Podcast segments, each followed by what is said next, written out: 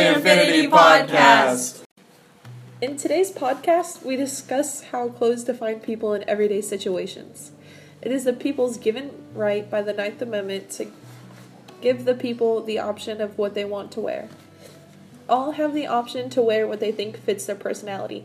However, every single person still judges others just solely on their clothing.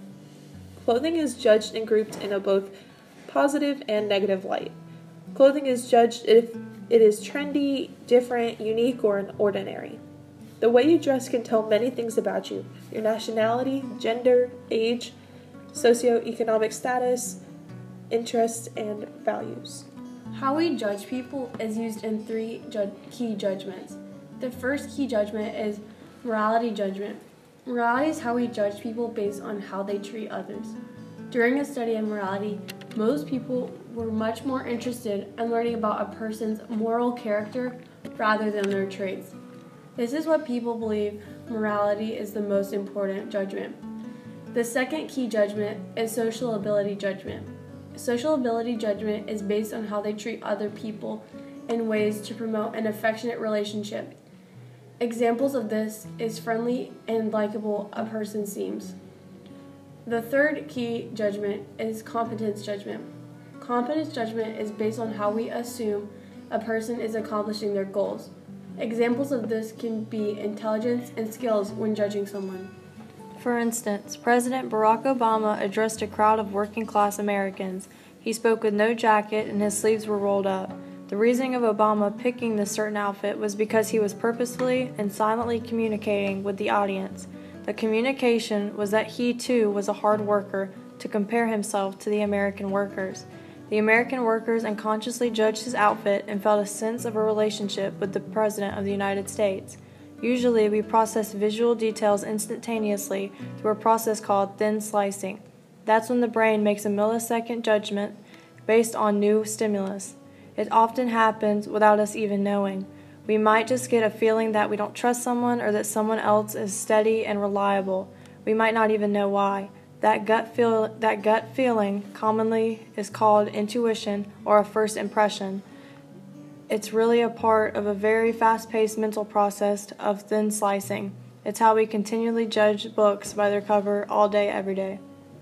Additionally, in a study conducted in 2013, 300 people were given 3 seconds to look at two separate pictures of a man dressed in a suit. One suit was tailor made, while the other was a lesser quality suit bought off the street. As a result, the majority of the participants agreed that the man in the tailor made suit seemed more confident, successful, flexible, and having a higher earning career. This research shows that having a more professional outfit portrays the idea of success and overall positivity. Sharon Lennon and her research colleagues in 1984 found in two separate studies that the way customers dress in expensive stores influence the salesperson's perceptions about them.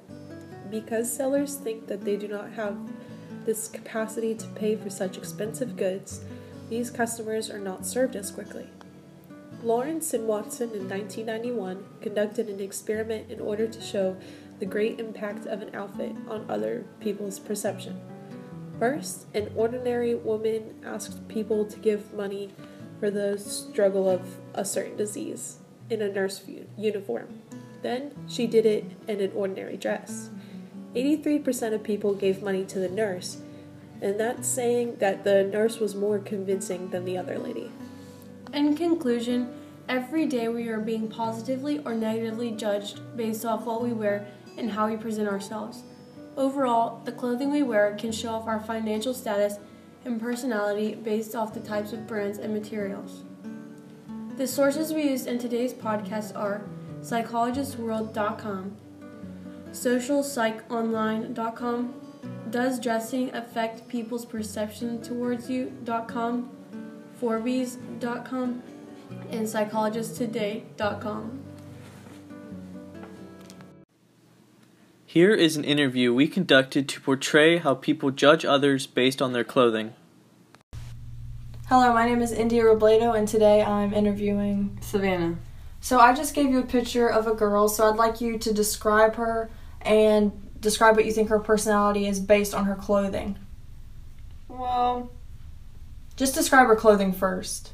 she's wearing like a poncho that looks big for her, Okay. And then she's wearing jeans that look really worn out, and they're like high waters. Okay. And she's wearing she's wearing like these hot pink so- hot pink socks Mhm. with like tattoos all over her ankles and then dirty black shoes and her bag is interesting because it has different colors with different lines so it just looks bad So you overall you think she does not look good. she does not look good Okay. So have Oh. you ever seen this person before? no Okay. And based on just her clothing, what do you think of her personality? well she looks like she doesn't care about her appearance so Okay. i'm gonna go with just i don't i don't Do you think she looks down to earth? Yeah, she looks like that, but she also looks kind of like she speaks her mind because I don't know, like I the girl looks like that in my class. Okay, okay. Um, how much do you think she makes annually? Mm, Just based on her clothing and her appearance.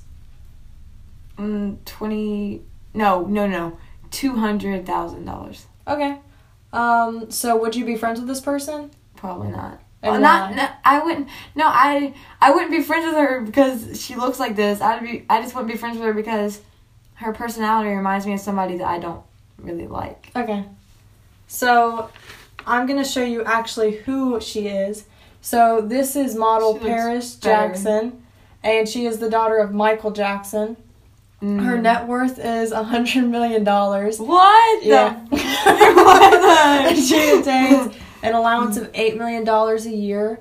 She is very religious and believes in both peace and a higher power. She's an activist who fights for women's rights, the end of racism, and the end of pollution. Mm-hmm. And at a young age, she suffered from se- severe cyberbullying. She attempted suicide actually recently and is staying in a psychiatric ward until she is better. like So- currently. yeah, she just the other day committed, to, well, tried to commit suicide. So based on her appearance here, who she actually is, could you describe her clothing and her personality now that you actually know her? Well, she looks like she's ready for the picture this time. Okay. she looks better, like put together Mm. and like appealing. So now you know who she actually is. Would you be friends with her? Probably not, Okay. because that I don't know. She she looks good in this picture, and she doesn't even look like the same person. Like okay. okay.